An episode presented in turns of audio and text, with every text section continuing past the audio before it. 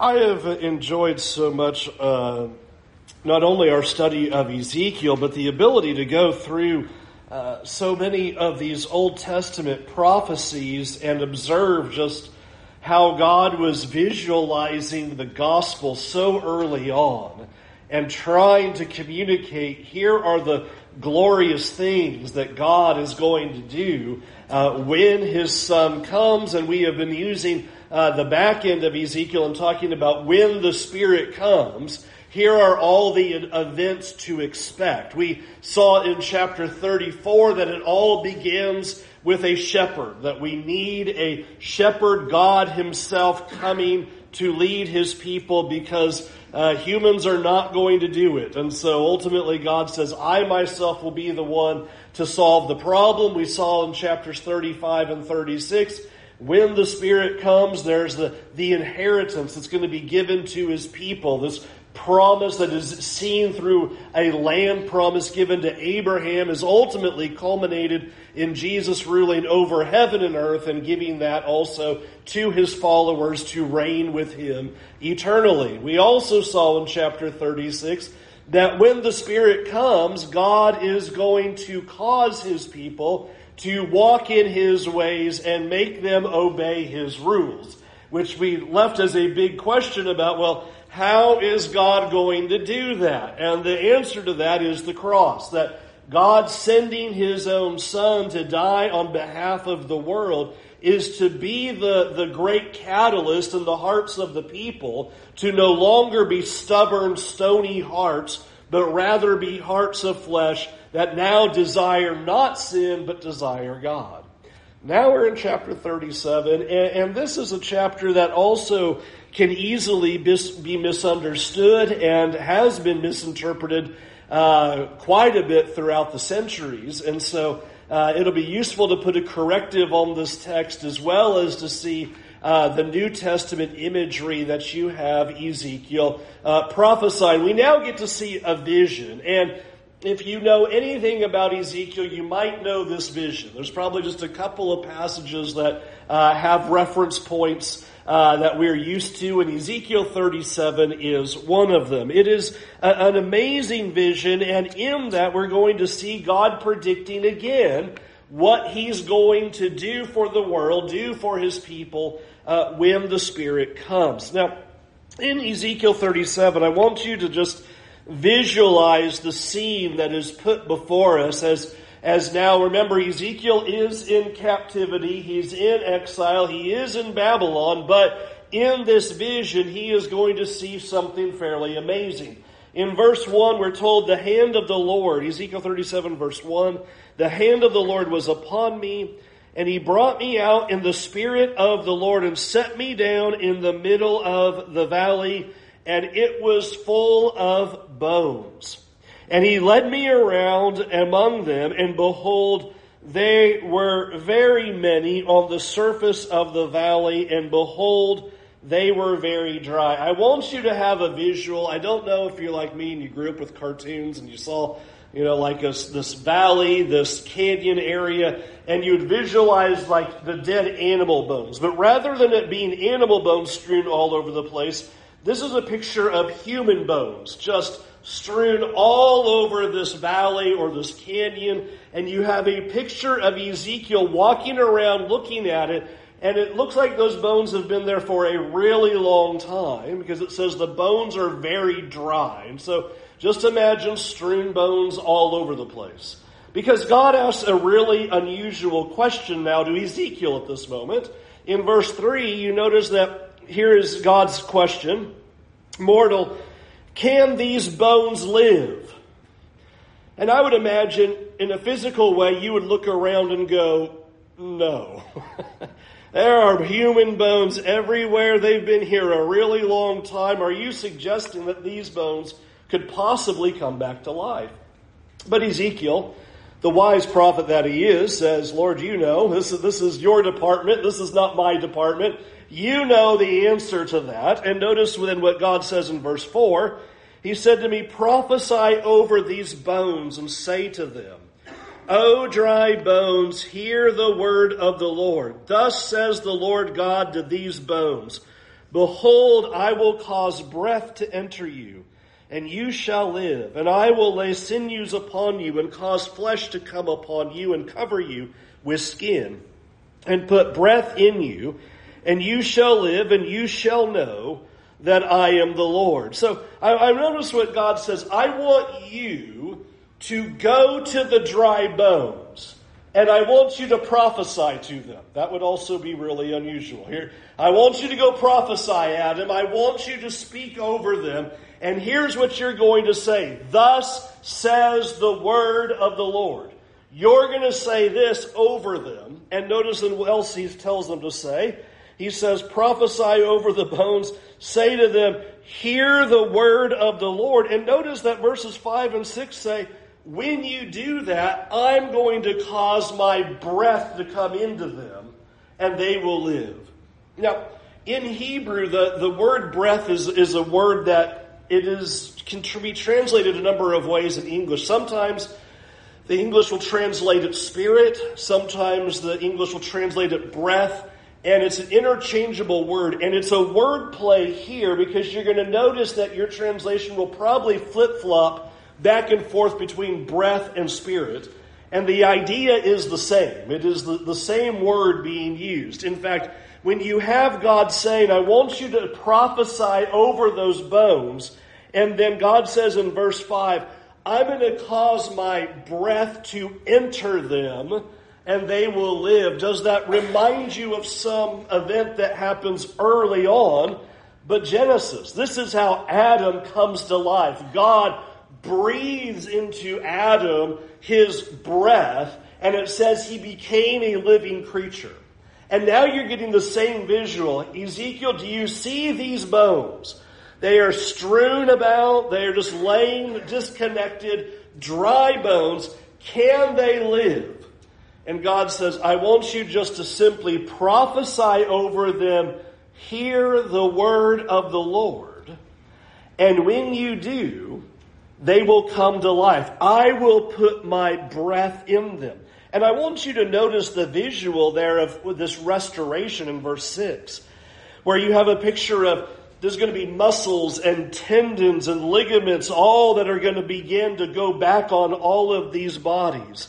And he says, not only that in verse 6, I'm going to cover them with skin and put my breath in them, and they will live, and you will know that I am the Lord. So notice verse 7 So I prophesied as I was commanded. And I just visualize it. And as I prophesied, there was a sound. You just imagine just looking at all of these bones and saying, Hear the word of the Lord. And all of a sudden a sound begins. In verse 7, Behold, a rattling. As the bones came together, bone to its bone. And I looked, and there were sinews on them, and flesh had come on them, and skin had covered them. So just imagine just watching this scene of these bones, just beginning to connect back together again into human form, and then muscles and tendons and ligaments all beginning to build onto it, and flesh is there, and then skin begins to cover over it. And here are all of these bodies now standing but then it says something interesting in verse 8. But there was no breath in them, or no spirit in them. So, verse 9, then he said to me, Prophesy to the breath, prophesy, mortal, and say to the breath, Thus says the Lord God, Come from the four winds, O breath, and breathe on these slain, that they may live. So I prophesied as he commanded me, and the breath came into them, and they lived and stood on their feet, an exceedingly great army. So you just imagine as these bodies are coming together, and then suddenly the bodies are now upright, and they are breathing and alive, and they are described as this great army before God. It is an imagery of restoration that is, that is going to happen. Not only are the bodies being made whole, but the bigger picture is life is being restored. Life is given to these bones so that now they are able to be what you would say is a normal human being. They are alive, they are breathing, they are whole, they have been restored. Now, he doesn't tell us what he means by that yet. just you just take in that visual of just all of these bodies now coming to life again that were dead and lifeless, dry, ruined, hopeless, and gone. And I want you to now notice what it says there in verse 11, because this is the key to the message of what the, this is about. Verse 11 Then he said to me, Mortal, these bones are the whole house of Israel. This is a very important information point that's being given here. As you look at this whole army that has now come to life, he says, This is the people of Israel. Now, why is this important? Well, notice what God says next in verse 11. Behold, they say, Our bones are dried up, and our hope is lost. Indeed, we are cut off. I want you to think about what they're saying, especially where we are in the book of Ezekiel at this point. Back in chapter 33, we have the messenger coming from Jerusalem to Babylon saying, Jerusalem has fallen, the temple has been destroyed.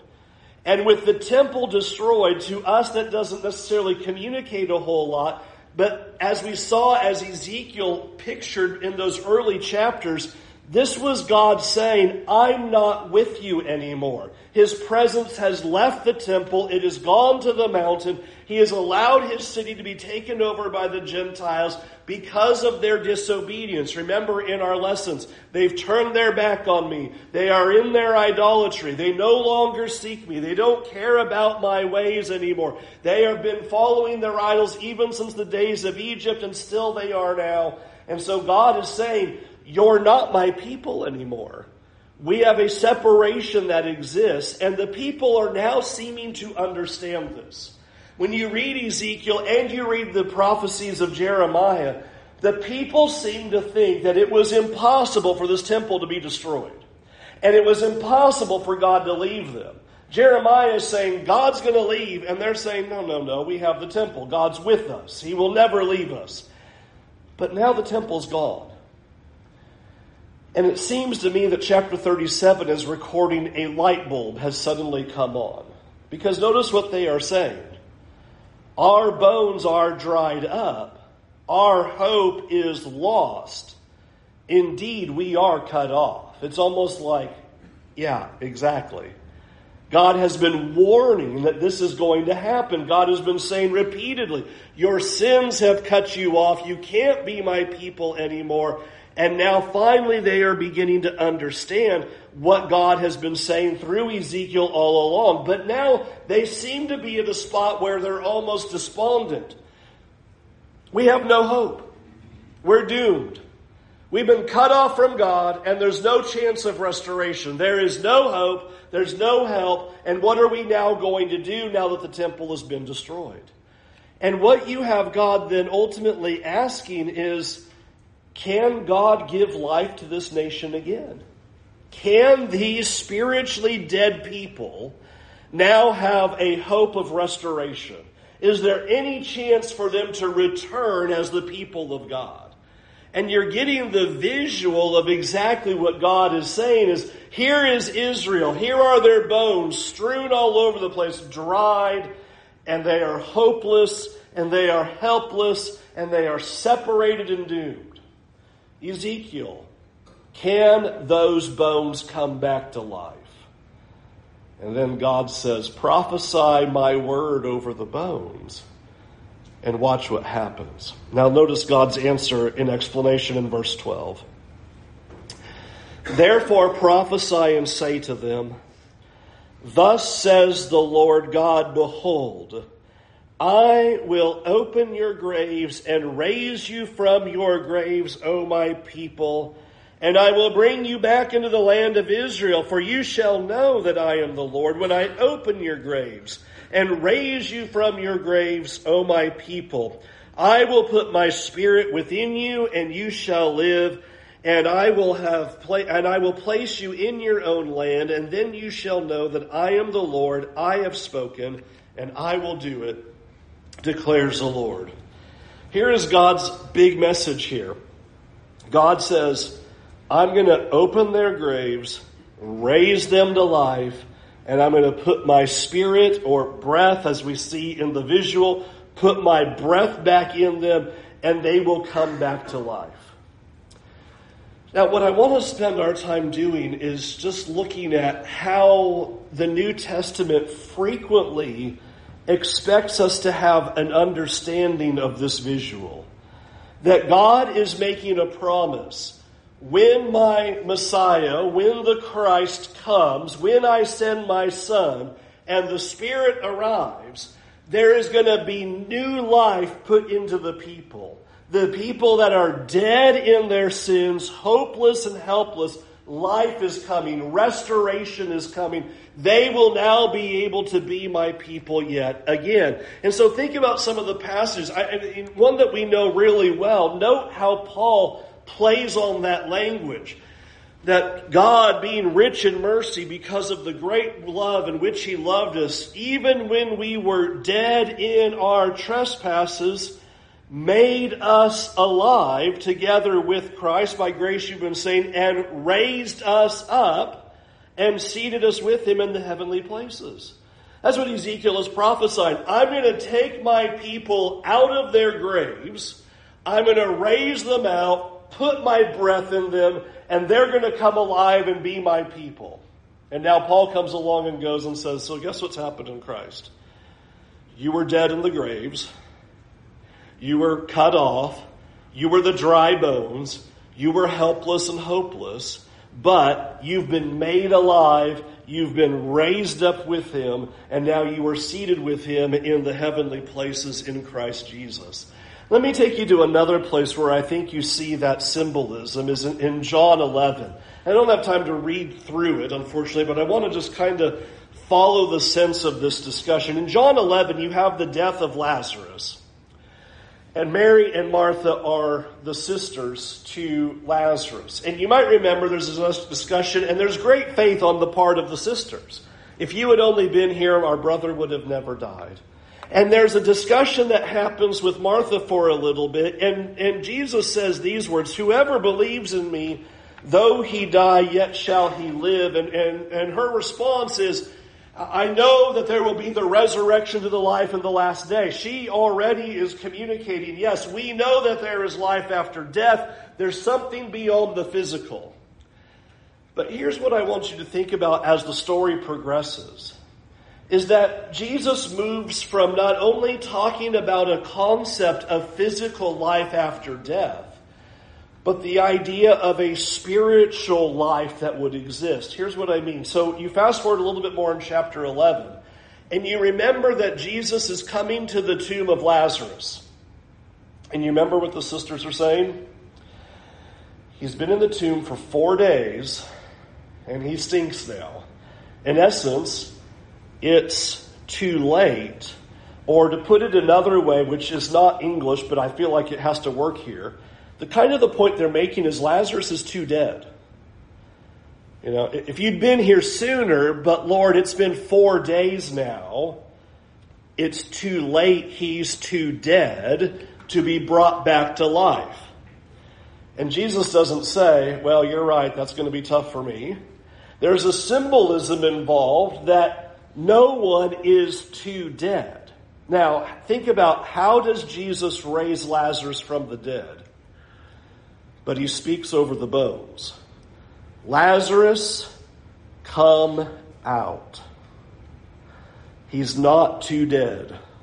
It was not too late for life to come into him, for God to put his breath into him, that restoration was still possible, even though physically he looks like the dry bones and it's dead. It's impossible. There's no chance. There's no way of life, right? No, there is because no one is too dead. And that's what you're seeing in that image. And that's what John was teaching earlier before that event happened. Here's the words of Jesus. The Spirit gives life. The flesh counts for nothing. And now listen to what Jesus says. The words I have spoken to you, they're the Spirit and life. This is what Ezekiel's talking about is the word of God is somehow going to reanimate these dead people. Somehow his words are going to give them life again and they will stand up and have the spirit in them and they will become this army. And here is Jesus walking around saying, you know the spirit gives life and they would all understand that. Yep, we'll talk about that actually in just a minute. But then Jesus pushes it a little bit further and says, you understand that when I speak, that gives life. You understand my words are spirit and life. And that's the picture that you're supposed to see when you read about the Spirit in Scriptures. Quick, important point that's laid out here. In Genesis 1, first time you read about the Spirit of God, and it says that the Spirit of God was moving over the waters, this void. Why? What's being pictured here? What's about to happen? As the Spirit is moving, the next thing you're going to see is God speak life.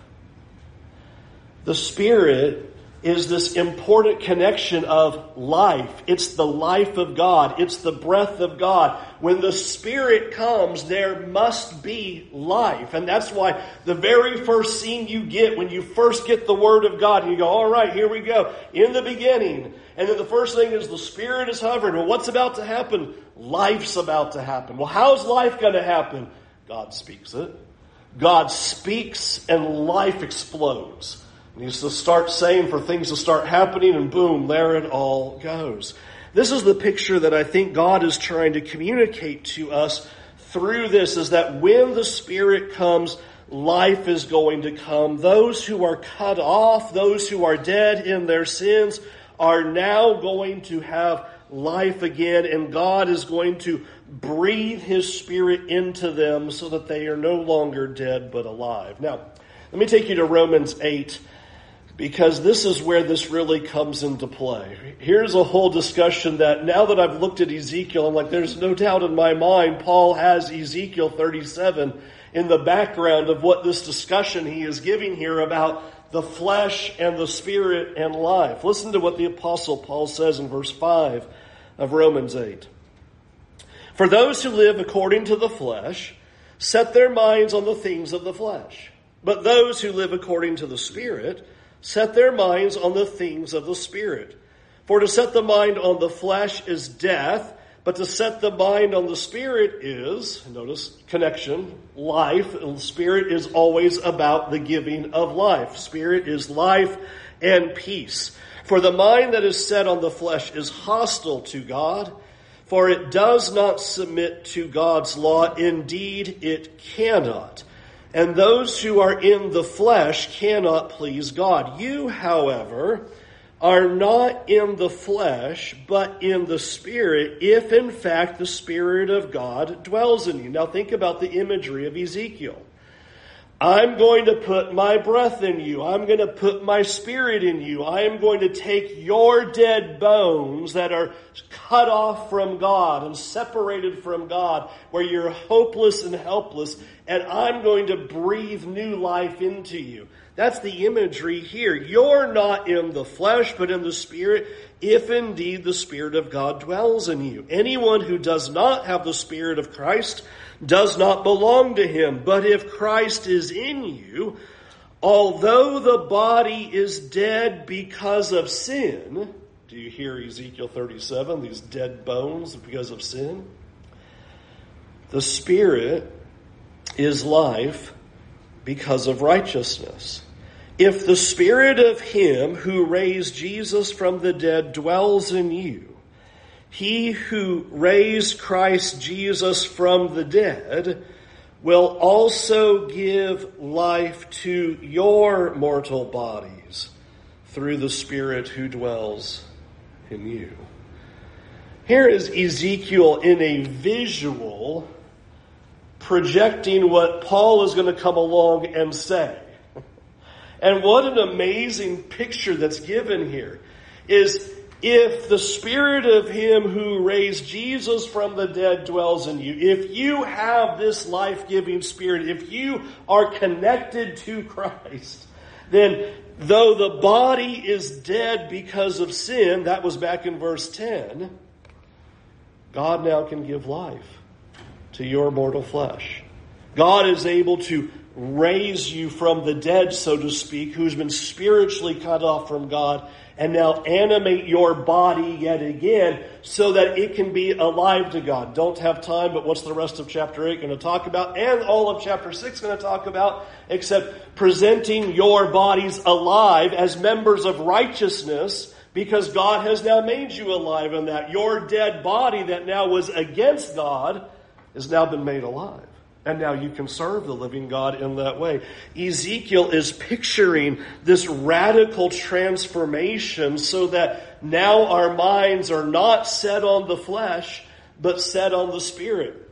And again, what did he just talk about here? Well, in Ezekiel 36, he said, I'm going to take out those stubborn hearts, and I'm going to give you hearts of flesh so that you'll obey me. And what is Paul now talking about here? Well, he's saying your mind is now going to no longer be set on the flesh, but it's going to be set on the Spirit, and you're going to walk according to the Spirit. You're going to walk according to this new life that's been given to you. And Jesus himself said that in John 6 and, and verse 36, that is the Spirit that gives life. What God is doing is promising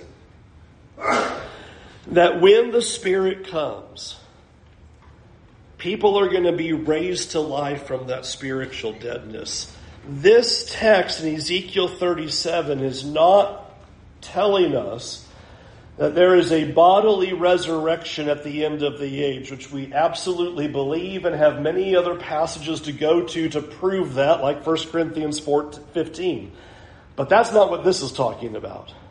This is talking about a people who are cut off and severed because of sins and there is now new life put into his people so that they're no longer dead, but now they've been, been raised to life, and it is God's word that has the power to give that life. And I want to underscore that for a minute.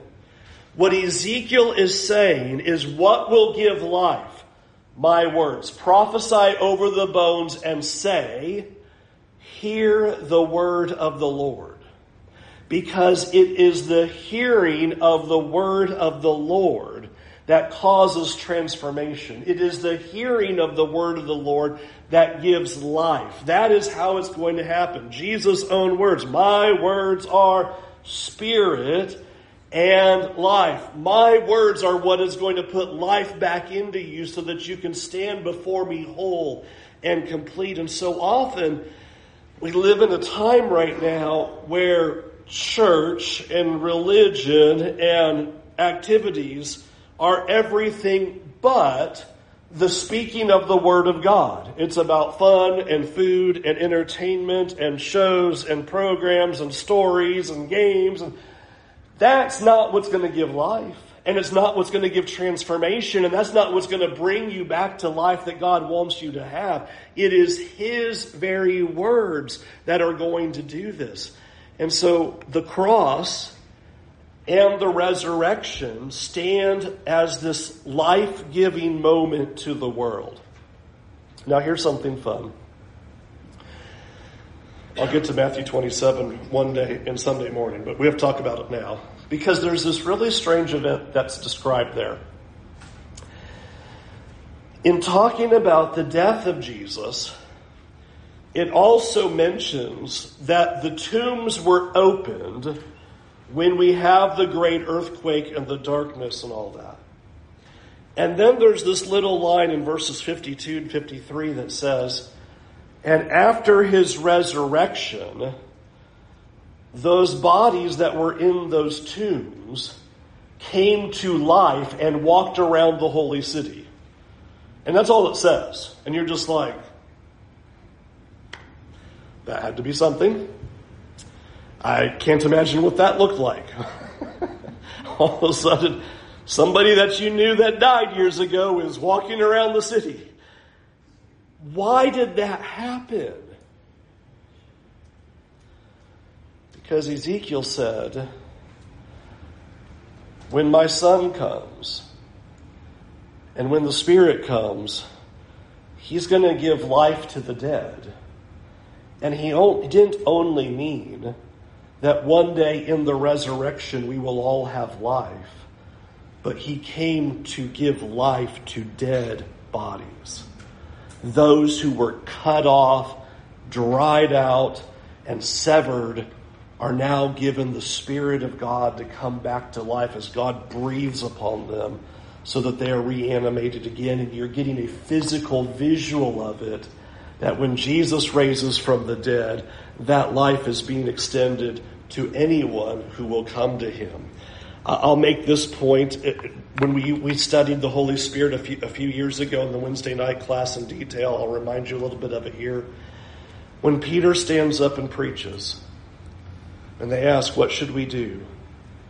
Repent, be baptized, every one of you, in the name of Jesus Christ for the forgiveness of your sins and you will receive the gift of the Holy Spirit, for the promise is for you and for your children and for all who are afar off, everyone whom the Lord our God will call to himself.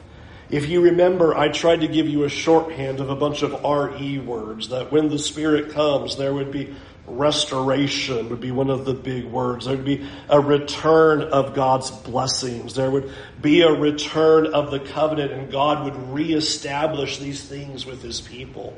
And here is another picture of it. What was promised about God's Spirit? What was going to happen?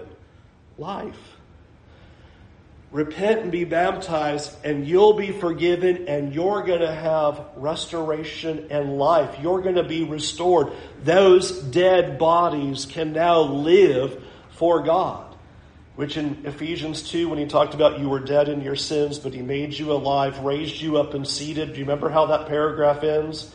So we're his workmanship, created in Christ Jesus to do good works. You have been now given new life You've been reanimated and you now can serve the living God in righteousness and holiness because he has made you alive to that very purpose. So let's end this picture this way then in conclusion. Here is Israel saying, we are helpless and hopeless. The key there at verse 11 of Ezekiel 37 is so important. Our bones are dried up. Our hope is lost. We are truly cut off. We have no chance before God anymore. And we are so therefore dead in our sins. And here is God proclaiming the power to say, I can still raise you to new life. I can still change you. And God has proven that power in the resurrection. That the resurrection of Jesus not only proves, yes, life after death, there is something more waiting for us for eternity, but it proves that God has the power now to give spiritually dead people a new life. Romans chapter 6 and verse 4 talks about that we would be raised to walk in newness of life. You have been given a new life.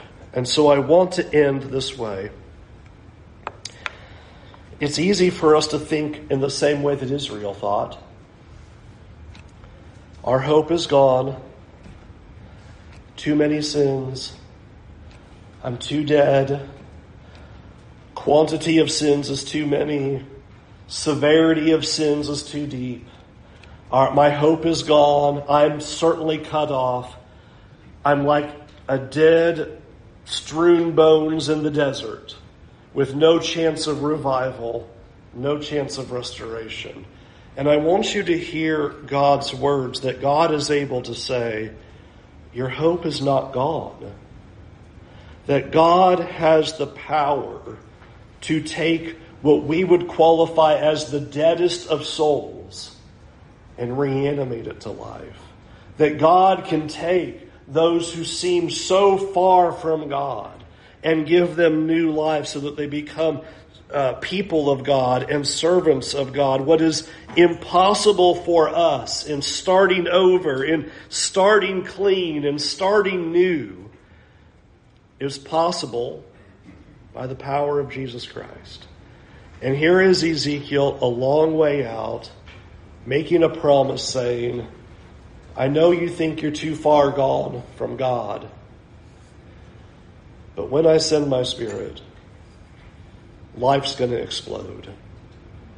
And that's why Peter in Acts 2 stands up and says, This event that you just saw tells you something. Not only has Jesus risen from the dead, not only is he seated on the throne, but he can now give you life because the promise is to you and to your children and to those who are far off, as many as our God will call to himself. The power of God's word to give life to the dead. Let's go to God in prayer. Heavenly Father, we are amazed at your power. It is amazing that by your word, you can bring the physical back to life. By your word, we see it in Lazarus who comes back to life. We see it in, in, in a daughter in, in Jesus' day who he speaks the words and they come back to life. But then to also know, Lord, that your word has the power to heal our hurt souls and to cleanse us of the deepest sins, to be able to scrub out the filth that's inside, and to give us a whole new life. Lord, thank you for giving us the ability to start again. Thank you for giving us the chance to start fresh with you. And we thank you that that's possible through your Son. We thank you for giving us your Spirit that gives us life, that makes us whole, and that your words can enter into our hearts and radically transform us to be a whole new people made in your image. And Lord, I pray that your words would penetrate our lives every day and that we would be transformed all the more every day so that we would desire you more, that we would turn away from sin and be able to our, present ourselves as instruments of righteousness to you. Thank you for our new chance. Thank you for the new life. And thank you for redeeming our sinful souls so that we can be clean before you and righteous for all eternity. In Jesus' name, amen. We'll sing an invitation song and we invite you to come to Jesus tonight and to appreciate the the resurrection to new life that's available to you, to see that the offer of a new start, a new cleansing, a new way can begin with you if you'll turn away from sin and follow Him with all of your heart, be immersed in water for the forgiveness of your sins. That's your start point to get right with Him before it's too late. Can we help you in any way? Won't you come while we stand and while we sing?